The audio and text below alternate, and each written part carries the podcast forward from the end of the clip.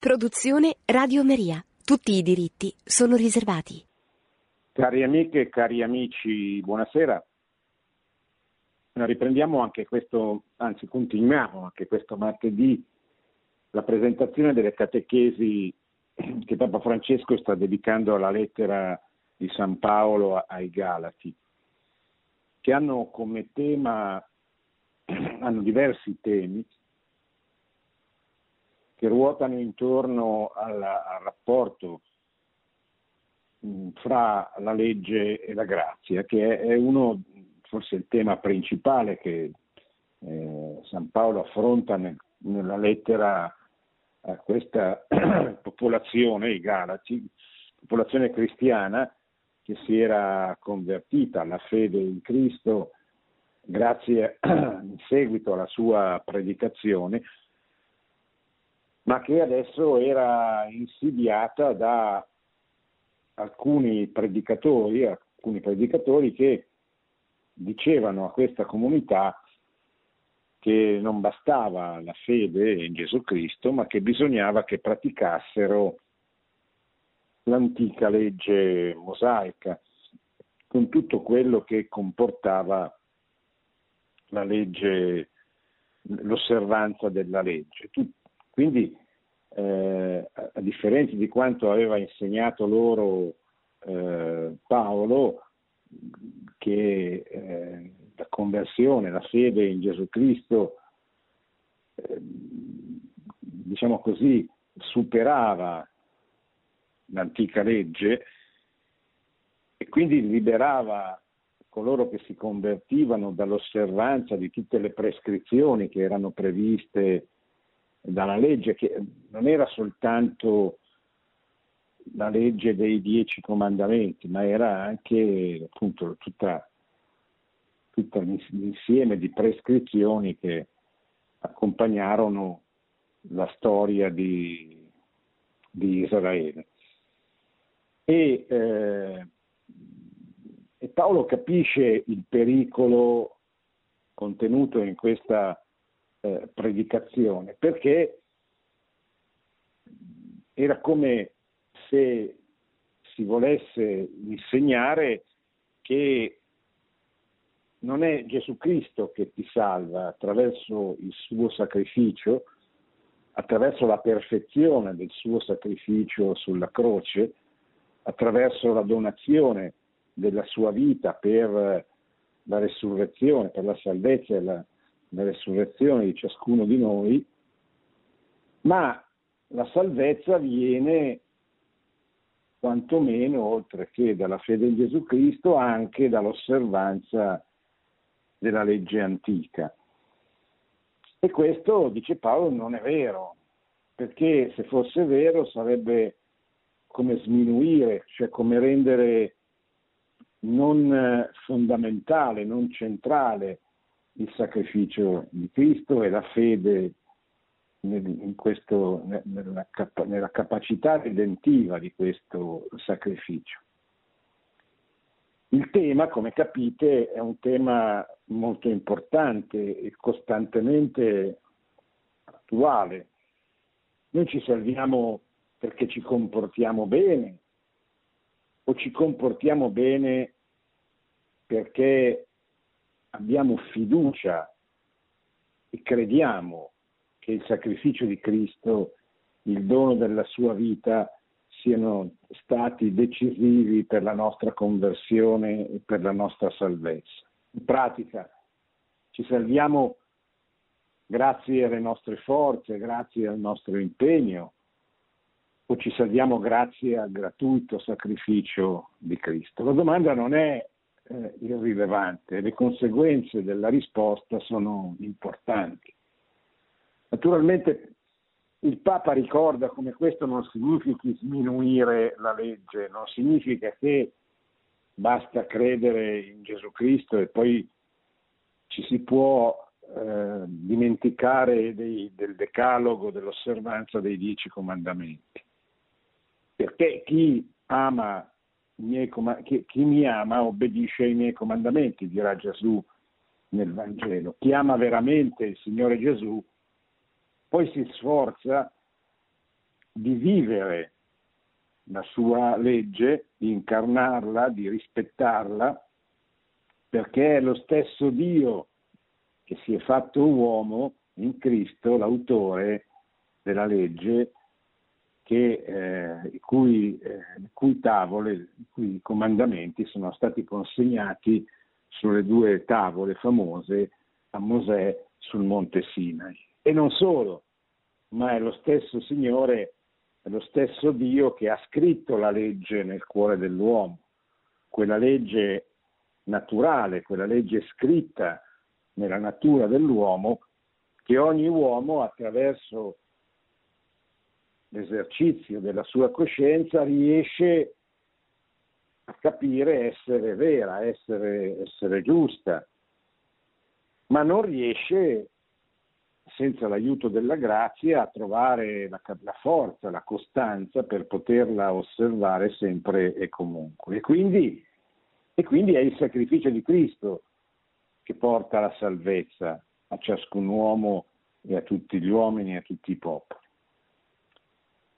Bene, attorno a questo nucleo di, di, di, di ragionamento eh, Paolo affronta tanti, tanti temi, eh, il primo dei quali, cioè no, il primo, uno dei quali che affronteremo questa sera, che è contenuto nella sesta eh, catechesi sulla lettera ai Galati, che si intitola I pericoli della legge, è un po' il tema dell'ipocrisia che ha come spunto quanto disse, quanto resistette, diciamo così, eh, più che resistette, quanto disse Paolo a Pietro, il capo della Chiesa, per un suo comportamento che Paolo riteneva ipocrita perché non corrispondente al vero cioè, adesso lo vedremo, quando Pietro si comportava diversamente con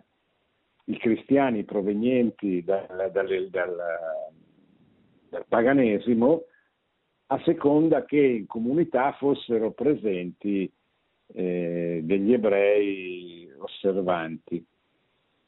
E questo comportamento Paolo lo ritiene ipocrita, glielo dice e, e così in qualche modo lo aiuta a correggere, diciamo così, un difetto che nonostante fosse il capo della Chiesa, fosse il Papa, eh, non era esente, come tutti gli uomini, da, da alcuni difetti.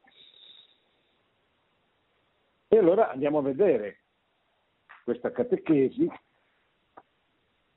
la lettera ai Galati riporta un fatto piuttosto sorprendente.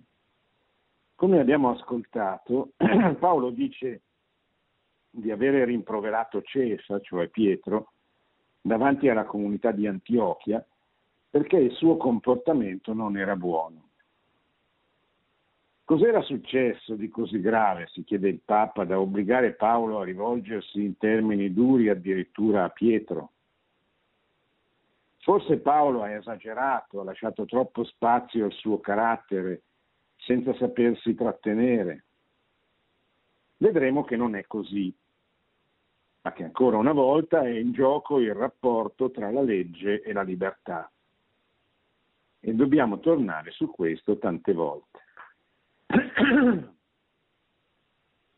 Scrivendo ai Galati, Paolo menziona volutamente questo episodio era accaduto ad Antiochia anni prima.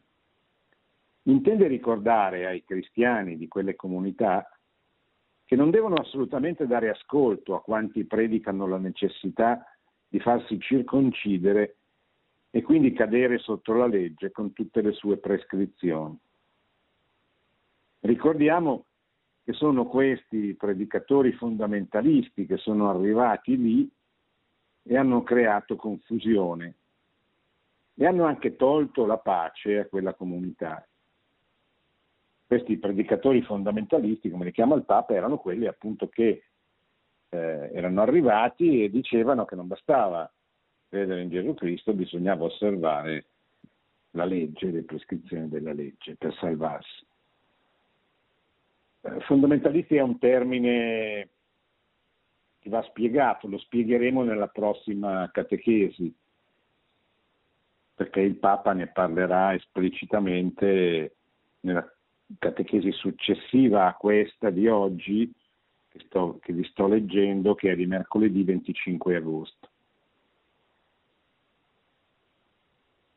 Eh, che cosa vuol dire fondamentalista? Fondamentalista è colui che eh, nell'ambito delle, delle, della sua religione prende un testo, può essere la Bibbia per i cristiani, il Corano per i musulmani, e eh, organizza tutta la vita civile, pubblica, politica, sociale, non solo personale, esclusivamente sulla base di, questa, di questo testo rivelato. Qual è il problema? Eh, il problema è che eh, tutti quelli che non riconoscono questo testo perché professano un'altra religione vengono esclusi da questo. Se vi capita di dialogare con un testimone di Geova, per esempio, vi renderete conto che è molto difficile parlare perché non, non c'è nulla oltre la Bibbia che possa essere motivo di riflessione, a parte la traduzione della Bibbia, eccetera, eccetera, ma partiamo, cioè, come facciamo a, par- a parlare con un buddista che non crede che la Bibbia sia la parola di Dio? E o non ci parliamo, o se ci parliamo dobbiamo fare appello a qualcosa d'altro, che è la ragione dell'uomo. No? Che cosa abbiamo in comune con un buddista? Abbiamo in comune che siamo uomini, creature di un, di un unico Dio, che eh, noi cattolici crediamo essere il vero Dio che si è fatto uomo, incarnato in Cristo, seconda persona della Santissima Trinità, ma lo crediamo perché crediamo nella parola che Dio ci ha rivelato, ma chi non crede in questo, eh, evidentemente noi dobbiamo continuare a parlarci. E a che cosa possiamo fare, che cosa abbiamo di comune, l'umanità.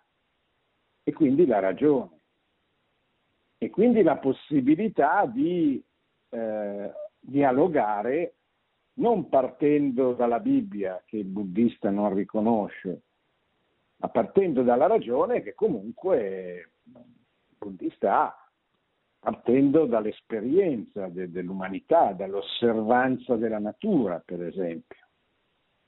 Sono tutte cose, la natura, la ragione, che sono state create da Dio, dallo stesso Dio che si è rivelato in Cristo. Quindi non facciamo nulla che sia diciamo così, contrario al cristianesimo, anzi, perché lo stesso Dio che ci ha creato è lo stesso Dio che si è, fatto, che si è incarnato.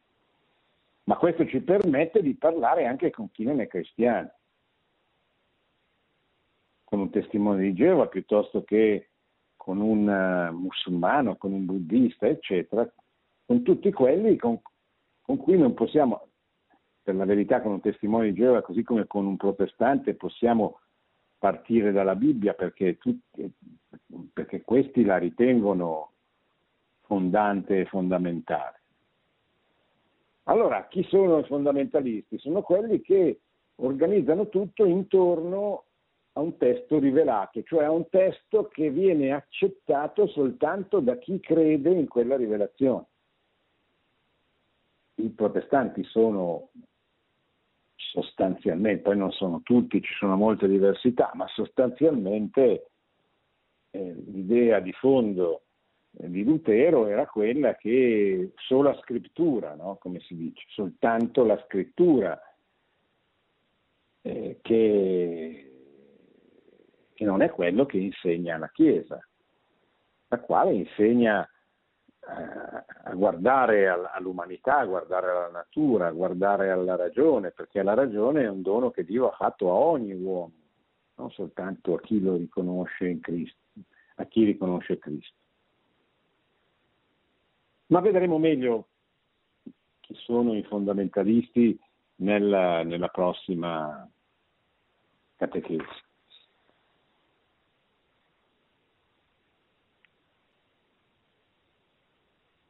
Oggetto della critica, quindi abbiamo capito che Paolo, cioè che il Papa richiama il dissidio che venne a turbare la comunità dei Galati in seguito al fatto che arrivarono dei predicatori appunto fondamentalisti, cioè fondamentalisti in questo caso significa che ritenevano fondamentale, cioè che volevano che fosse fondamentale non la, la, il sacrificio di Cristo, non la fede in Lui, ma l'osservanza della legge. È una forma, poi è chiaro bisogna capire, bisogna, per questo ho fatto questa premessa su che, cosa, su che cos'è il fondamentalismo.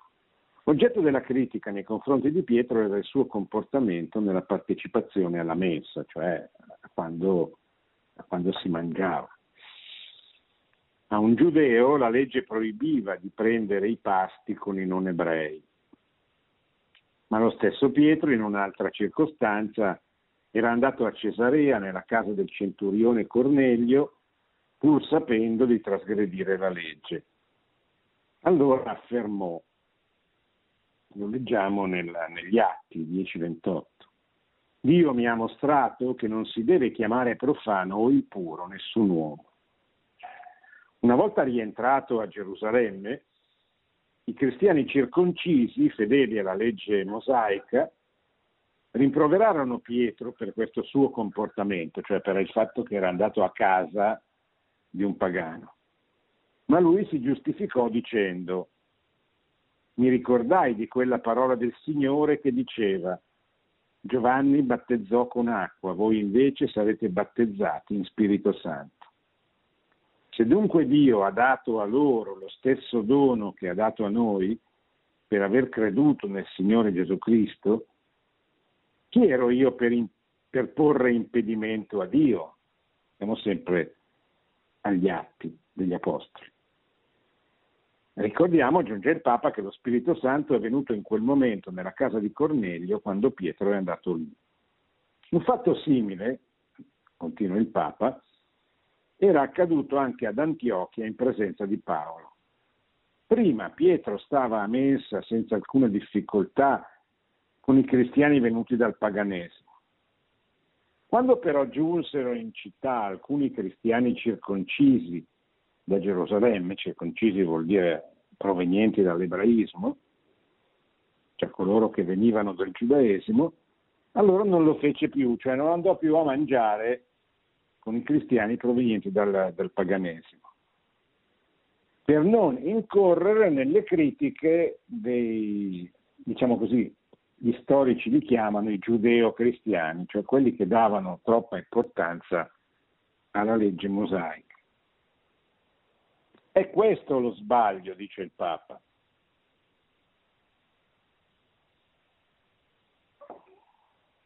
Era più attento Pietro alle critiche, a fare buona figura.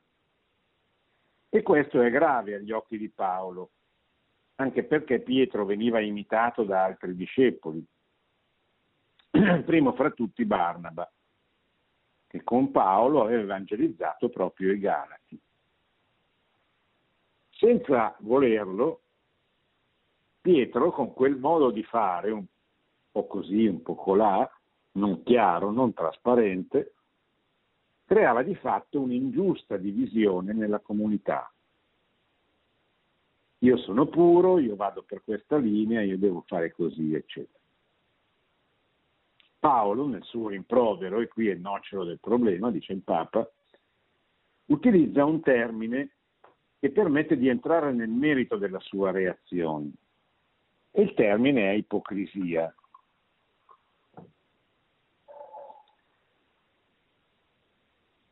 Credo che tutti noi capiamo cosa significa. L'osservanza della legge da parte dei cristiani portava a questo comportamento ipocrita che l'Apostolo intende combattere con forza e convinzione. Paolo era retto, aveva dei suoi difetti, tanti, il suo carattere era terribile, ma era retto. E cos'è l'ipocrisia? chiede il Papa. Quando noi diciamo state attento che quello è un ipocrita, cosa vogliamo dire? Cos'è l'ipocrisia? Si può dire che l'ipocrisia è paura per la verità.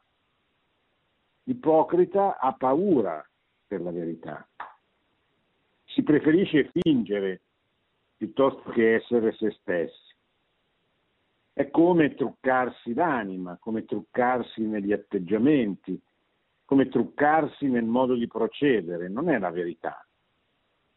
Ho paura di procedere come io sono e mi trucco con questi atteggiamenti. E la finzione impedisce il coraggio di dire apertamente la verità e così ci si sottrae facilmente all'obbligo di dirla sempre, dovunque, e nonostante tutto. La finzione ti porta a questo, alle mezze verità. E le mezze verità sono una finzione, perché la verità è verità o non è verità. Ma le mezze verità sono questo modo di agire non vero. Si preferisce, come ho detto, fingere piuttosto che essere se stessi.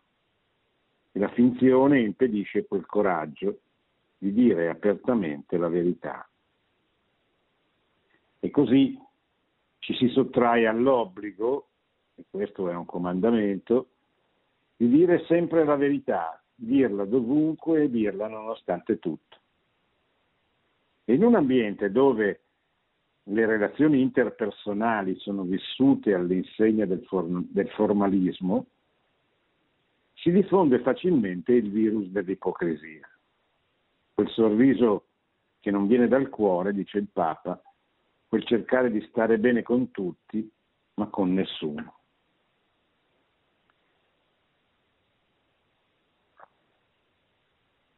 Il formalismo è quel modo, anche questo, di dare un'eccessiva importanza alle forme e di dimenticare la sostanza, il contenuto. È chiaro che anche qui non significa disprezzare le forme, rinunciare alle forme, perché tutta qualsiasi realtà, in particolare il cristianesimo, che ha eh, come, come, scopo quello eh, di annunciare la verità, di comunicare la verità, che è Cristo, che è la persona del figlio di Dio, e ha bisogno delle forme, cioè ci sono delle forme, pensate alla liturgia, pensate alla catechesi, attraverso le quali la verità viene, viene diffusa, non, non c'è solo la testimonianza della vita, certamente c'è anche la testimonianza della vita che è fondamentale, ma anche la stessa testimonianza della vita eh, testimonia, cioè manifesta, comunica una forma, un modo di vivere, un modo di parlare, un modo di relazionarsi con gli altri. Chiaro che uno non si deve limitare al, al, al, al modo, perché se si limita al modo può innamorarsi di qualche cosa di secondario rispetto alla sostanza, che è la persona di Gesù Cristo, figlio di Dio. Cioè, nel cristianesimo eh, la sostanza è eh, il mistero dell'incarnazione, della passione, della morte e della resurrezione di Gesù. Accanto all'altro mistero, sono i due misteri principali della fede, accanto all'altro mistero che è il mistero della Santissima Trinità. Nella Bibbia, continua il Papa, si trovano diversi esempi in cui si combatte l'ipocrisia. Una bella testimonianza per combattere l'ipocrisia è quella del vecchio Eleazzaro, al quale veniva chiesto di fingere di mangiare la carne sacrificata alle divinità pagane pur di salvare la sua vita. Far finta che le mangiava, ma non le mangiava.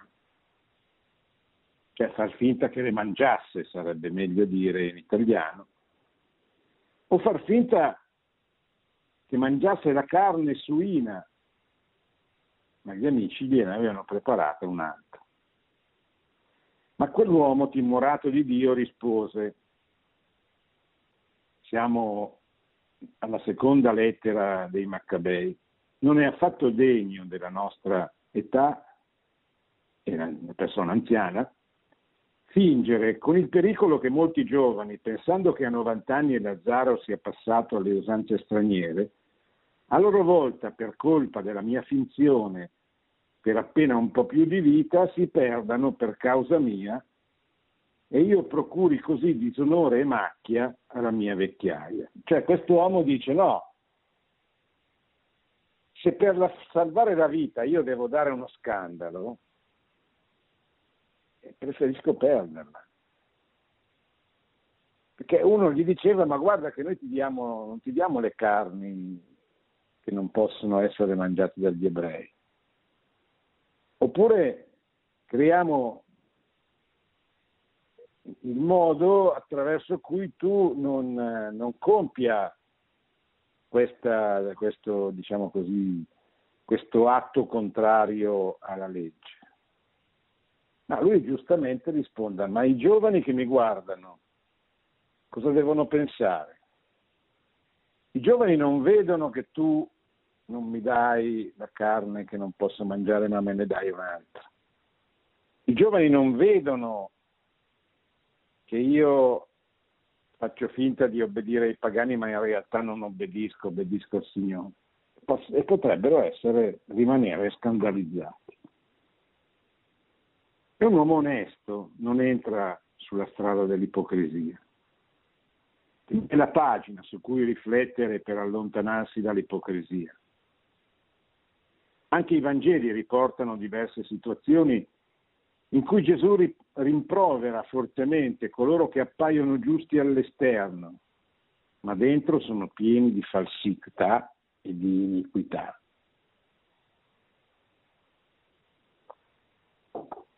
se avete un po' di tempo, ci consiglia Papa Francesco, prendete il capitolo 23 del Vangelo di San Matteo e vedete quante volte Gesù dice ipocriti, ipocriti, ipocriti, e svela che cosa sia l'ipocrisia. L'ipocri- l'ipocrita è una persona che finge, dice il Papa, lusinga e trae in inganno, perché vive con una maschera sul volto e non ha il coraggio di confrontarsi con la verità. Per questo non è capace di amare veramente, un ipocrita non sa amare. Si limita a vivere di egoismo e non ha la forza di mostrare con trasparenza il suo cuore. Ci sono molte situazioni in cui si può, si può verificare l'ipocrisia. Spesso si nasconde nel luogo di lavoro dove si cerca di apparire amici con i colleghi, mentre la competizione porta a colpirli alle spalle. Nella politica non è inusuale trovare ipocriti che vivono uno sdoppiamento tra il pubblico e il privato. È particolarmente detestabile l'ipocrisia nella Chiesa. Purtroppo esiste l'ipocrisia nella Chiesa, dice il Papa, e ci sono tanti cristiani e tanti ministri ipocriti. Non dovremmo mai dimenticare le parole del Signore. Sia il vostro parlare sì, sì, no, no, e di più viene dal maligno. Siamo sempre nel Vangelo di Matteo.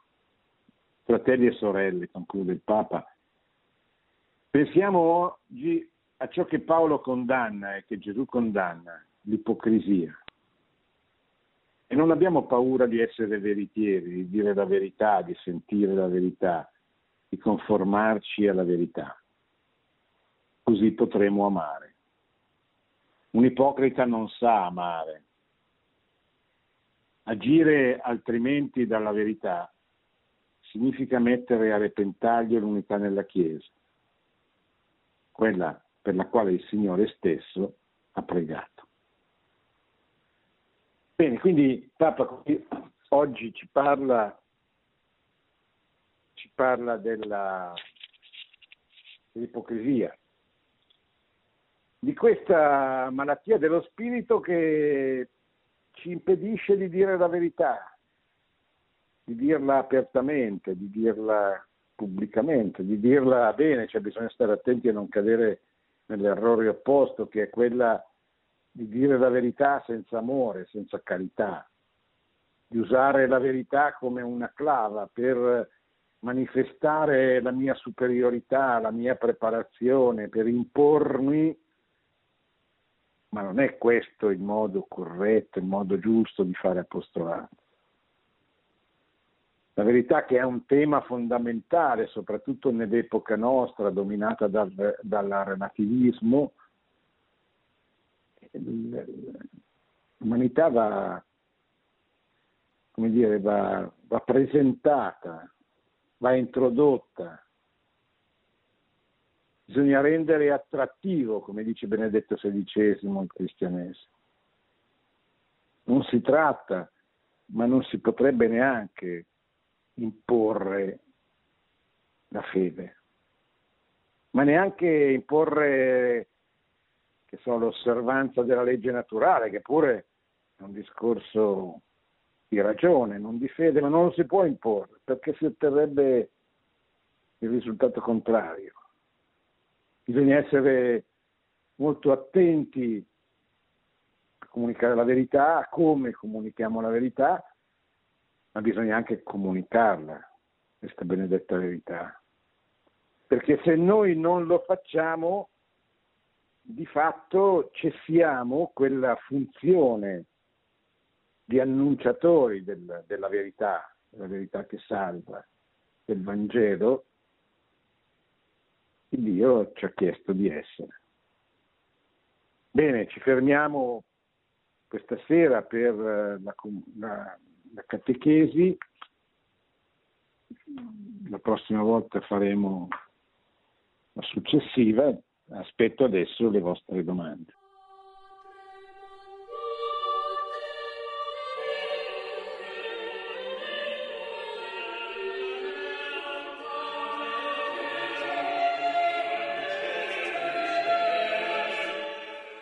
Pronto? Pronto? Sì, prego. Dove Niente, chiama? volevo... Siamo da? Como. Da Como. Sì. Da Como, signore. Sì, niente. E mh, eh, mi chiedevo se la verità eh, si deve dire a tutti i costi, cioè nel senso che anch'io penso che comunque, come dice il signore, sì, sì, no, no, eh, sono d'accordissimo, ma tante, alcune volte è molto difficile dirla per non creare non so, delle conseguenze molto pesanti. Ecco, vorrei sapere se anche in quei casi cioè, comunque sia uno debba dirla, ecco, che non, non faccia, che non sia ipocrita. Cioè, io penso che l'ipocrisia è la cosa più brutta che possa esistere e cerco, eh, diciamo, nella mia vita di, di, essere meno ipo- ipocrita possibile. Però ci sono situazioni in cui a volte magari dicendola eh, diciamo, combini uno sfacello, nel senso anche magari come conseguenza sugli altri. È giusto o non è giusto cioè, continuare eh, a dirla sempre, comunque in ogni situazione? Ecco, quello voglio chiedere, se, eh, se è Sì. giusto dirla sempre, ecco la verità, quello mi interessa. Sì. Beh, intanto bisogna capire bene che cosa si intende per verità. Eh, cioè qui ehm, c'è una verità che va detta sempre e comunque, che è la, la verità di Gesù Cristo, cioè la verità di Dio che si rivela attraverso Cristo per la salvezza dell'uomo. Anche qui è chiaro che va detta con equilibrio, va detta con prudenza a secondo dell'interlocutore a cui ti rivolgi. Per quando i papi dicono che non bisogna fare proselitismo, intendono questo, proprio il cristianesimo deve essere attraente, cioè deve attrarre le persone. Non, non è attrattivo come dire, l'imporre anche solo con i gesti, con il modo, con il tono, la verità, che pure è, è vera. Perché si rischia di eh, mettere tentaz- nella tentazione l'interlocutore che abbiamo davanti di distaccarsi dalla fede, di non accettarla, proprio perché eh, questo interlocutore confonde la nostra arroganza, la nostra violenza eventuale, la nostra superficialità, eccetera, con, con la fede.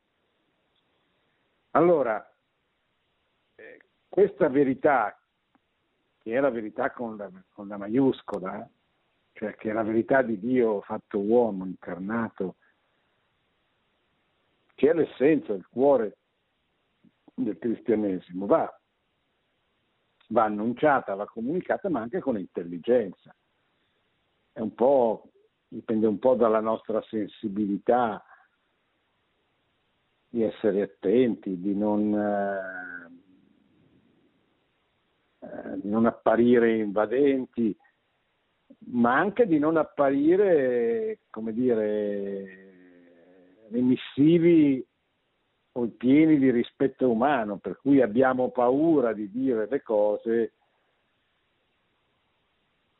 perché temiamo le reazioni allora non diciamo mai niente. Ecco lì, eh, ciascuno si, si, lasci anche interrogare dallo Spirito Santo, cioè come comportarsi, su come comportarsi nelle situazioni concrete della vita in cui potrebbe venirsi a trovare eh, è, è vero che come in tutte le altre cose qua dipende dal cuore. È anche il cuore che ci suggerisce se noi veramente vogliamo la conversione, il bene delle persone a cui ci rivolgiamo, il cuore, cioè in sostanza poi lo Spirito Santo, ci suggerirà l'atteggiamento migliore, il comportamento migliore, il modo migliore eh, di porsi. Ascolta il tuo cuore, dice la Bibbia. E noi dobbiamo ascoltarlo anche per, perché ci insegni a come comunicare, perché abbiamo capito che è cambiato il mondo, che deve cambiare, come diceva Pio Benedetto XVI deve cambiare il modo di comunicazione della fede, però, però nel frattempo non è che possiamo stare zitti e non occuparci degli altri. Eh,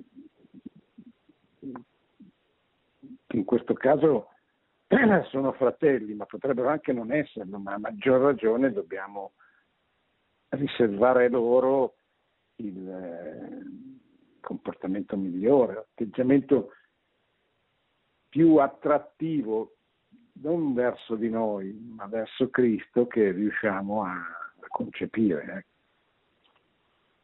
Pronto? Ah, buonasera professore Invernizi, guardi sono eh, la signora Concetto. Eh, eh, io volevo dir, eh, dirle questo, eh, la parola del Signore è via verità e vita eh, dal mio punto di vista e penso da parte di tutti quanti cristiani credenti e professanti. Ora, per quanto riguarda questo discorso, cioè che via verità e vita, eh, la verità eh, io cerco di metterla, eh, di attuarla in pratica non solo nella mia vita ma anche nei confronti del prossimo. Sì, e quindi? E quindi, e quindi cerco di sforzarmi per, eh, per essere sempre vera, sincera, eh, non sono per niente ipocrita. Brava, bene, brava signora, cerchi di, continuare così. Non è facilissimo, eh, nel senso che è più facile dirlo che poi farlo concretamente, anche perché dobbiamo immaginare situazioni oggettive di difficoltà che si ripetono nella storia. Cioè, eh, Paolo ha ragione di criticare l'atteggiamento di Pietro, però mettiamoci nei panni di Pietro, prima comunità cristiana, prima divisione. Tra i cosiddetti giudeo-cristiani, cioè gli ebrei che provenivano da, da Israele, si convertono al cristianesimo, che però eh, come dire, si portano dietro un po' la loro cultura, la loro storia, eh, cosa che peraltro il cristianesimo fa, non è che il cristianesimo non, non rinnega l'Antico Testamento, anzi sarebbe un'eresia, è stata un'eresia la, la, la negazione dell'Antico Testamento. Tuttavia il cristianesimo sottolinea la, l'enormità epocale, la svolta epocale, cioè non c'è nulla e non ci sarà mai nulla di più importante dell'incarnazione, della passione della morte e della resurrezione del Signore. Allora immaginatevi Pietro che ha di fronte questi e nella stessa comunità, cioè nello stesso ambiente, diciamo così, nella stessa parrocchia, ha di fronte anche quelli, quei cristiani che invece provengono dal paganesimo. Come capita spesso anche oggi, si sono creati due gruppi, non sono due partiti, ma tra virgolette sono due partiti, due gruppi, che invece di trovare la modalità di mettersi d'accordo, di fondersi, eccetera, si, si, si, contestano a vicenda, si fanno un po' la guerra a vicenda, eccetera. Allora Pietro è chiaro che lui da pensa ha capito quello che non era facile da capire per i giudeo-cristiani, cioè ha capito che Cristo ha chiesto loro di parlare a tutti, ha capito che il cristianesimo non è una setta dell'ebraismo, ma è una cosa completamente nuova, si rivolge a tutti gli uomini, a tutte le culture, a tutte le religioni, cioè che è universale. Però il fatto di aver capito non gli risolve il problema che a casa sua, cioè nella sua parrocchia, poi alla sera o quando vanno a mangiare trova quelli che la pensano così e quelli che la pensano così. E il suo atteggiamento, che probabilmente è l'atteggiamento di chi vuole tenere insieme tutti, che, che, che è anche un atteggiamento giusto, eccetera, in questo caso appare un po' ipocrita a Paolo, perché è l'atteggiamento di chi quando non ci sono i giudeo-cristiani eh, si parla con i pagani, si mangia con i pagani, eccetera, eccetera, senza problemi, quando invece ci sono ci si comporta un po' e questo il Papa spiega che San Paolo eh, critica questo atteggiamento di Pietro e lo accusa di essere un, un ipocrita, cioè uno che dice mezza verità, uno che non porta... Allora qui bisogna stare attenti, perché c'è la verità con la V maiuscola e poi ci sono le, le verità ordine, nell'ordine etico, nell'ordine morale, nell'ordine che sono importanti anche, se vanno annunciate, testimoniate, spiegate, eccetera. Però è chiaro che non hanno la portata, cioè non sono l'argomento decisivo. L'argomento decisivo delle nostre relazioni deve sempre essere Gesù Cristo, figlio di Dio, vero uomo e vero Dio. Allora, ecco perché è molto importante questo, questo punto. Se non ci sono altre domande, farei una conclusione illustrandovi quello che vorrei un po' comunicarvi, trasmettervi la prossima volta, è l'udienza numero 7, mercoledì 1 settembre, si intitola Stolti Galati, qui il Papa spiega proprio chi sono i cosiddetti fondamentalisti, chi sono quelli che sono andati a turbare eh, l'equilibrio della comunità dei Galati, eccetera. E sono quelli che, che abbiamo già spiegato, ormai sono, abbiamo capito tutti, sono quelli che, che non vorrebbero rinunciare alla legge, alle prescrizioni, cioè che non capiscono fino in fondo la portata enorme, universale e radicalmente divisiva della storia, tant'è che c'è un tempo prima di Cristo e un tempo dopo Cristo. E poi ci siamo noi, ci sono tutti i fedeli di allora e di oggi che spesso si dividono, si interrogano.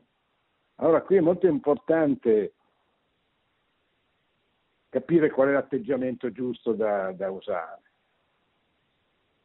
Cioè, il Papa lo dice spesso in altre circostanze, intanto bisogna ascoltare, ascoltare anche le persone moleste, come dice il catechismo, le opere di misericordia spirituale.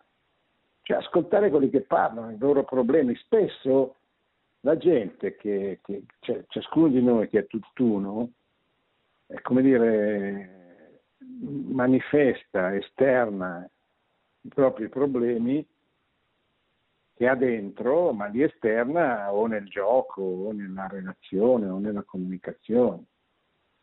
Eh, molte persone che fanno confusione, come si dice il Papa, a proposito dei predicatori che vanno dai Galati, molte di queste persone hanno dei, dei grossi problemi, magari di povertà, di, di ambientamento, eccetera, che riversano su di noi. Che riversano su di noi perché noi li ascoltiamo, su di noi cristiani. Quindi attenzione a non fare ragionamenti estremi, questi vanno eliminati, questi vanno tolti, eccetera. Cerchiamo di capire le ragioni di chi ha qualche disagio e chi ha qualche disagio dall'altra parte capisca che c'è un bene comune, che c'è una comunità, che non può pretendere che i suoi dubbi diventino eh, d'ordine del giorno di qualsiasi altra cosa, eccetera. Ma d'altra parte si, si convinca che deve farsi aiutare da qualcuno che conosce, stima, non necessariamente un prete, che deve farsi aiutare il suo cammino verso la verità, perché la verità non è che abbiamo, la fede non è data una volta per tutte, come tutte le virtù va coltivata e va rimessa in mano a chi si, si è ammalato, cioè la fede va restituita, cioè, o meglio, dobbiamo aiutare le persone a riprendersi, se avessero dei dubbi o se avessero lasciato, la fede della loro infanzia, della loro giovinezza. Bene, siamo arrivati al termine, buonanotte, buona settimana, buona continuazione a tutti. Produzione Radio Maria. Tutti i diritti sono riservati.